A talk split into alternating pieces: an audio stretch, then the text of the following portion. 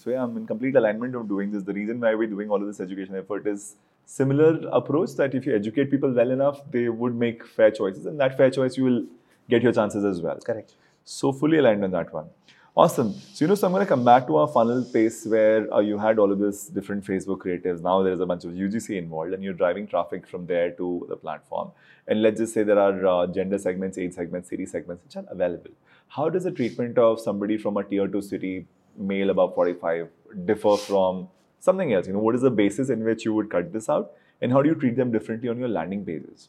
Something, I mean, any examples you can give from there? The the key segments that we um, uh, focus on in our category is age, uh, because age is a surrogate of your life stage. Uh, that is key. Uh, so whether you're um, uh, you know a first jobber or you're somebody who's newly married Hmm. or uh, you're married with kids, uh, so that completely changes the conversation as to why are you uh, investing Sure. or uh, buying a term insurance or a savings Hmm. slash investment plan. That is one. The second is um, uh, whether you're a salaried or a self-employed.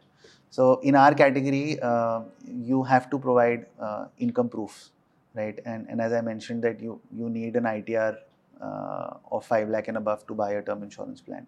So it's the journey is very different for a salaried individual and very different for a self-employed because uh, most self-employed won't have uh, an ITR to prove Mhm. their income.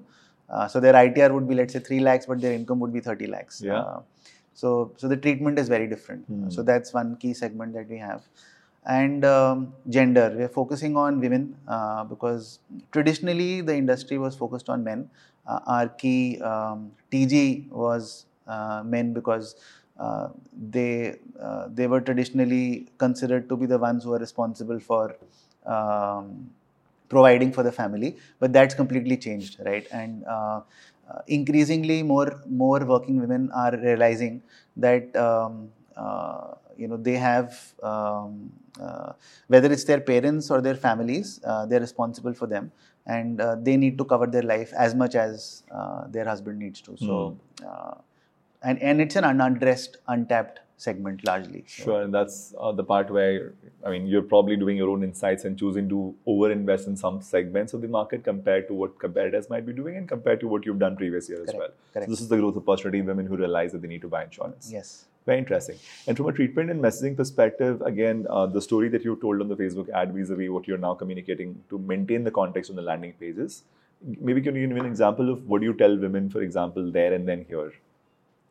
Is this Uh, cut by age, by geography as well? we don't have further segmentations in women. Uh, there's only one segment, whether you're working or you're a homemaker. But yes, uh, we do want to have very contextual communication when we're talking to them. Sure. Uh, uh, because um, most, uh, in most cases, they're uh, they're either trying to buy insurance to protect their kids, or they're doing it for their parents. Sure. Uh, right and um, the conversation we would have with them is very different Hmm. uh, we can't use the creative whether where a man is taking care of his family uh, which is what we do for most of our creatives Sure. right so uh, uh, so that needs to change And what I'm trying to uh, understand better is uh, the cuts, right? So you said the male to female cut uh, is a certain number, and then there is the age cut, which is the life stage equation. salaried self-employed Salaries and Florida. So you know they're ultimately going to be X number of uh, ways of slicing the audience, and some of them will end up being the largest part of your lead share, uh, so to speak, which will hopefully. I mean, I don't know if the mix of lead share looks the same in the mix of revenue, or is there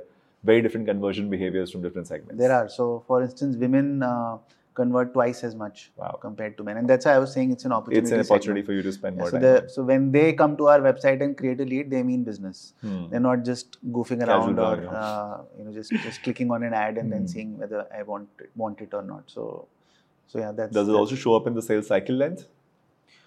Uh, I haven't looked at that uh, cut as yet, but I assume Your yeah, their their, they would. their uh, look to book window should be shorter. I'm assuming. Hmm.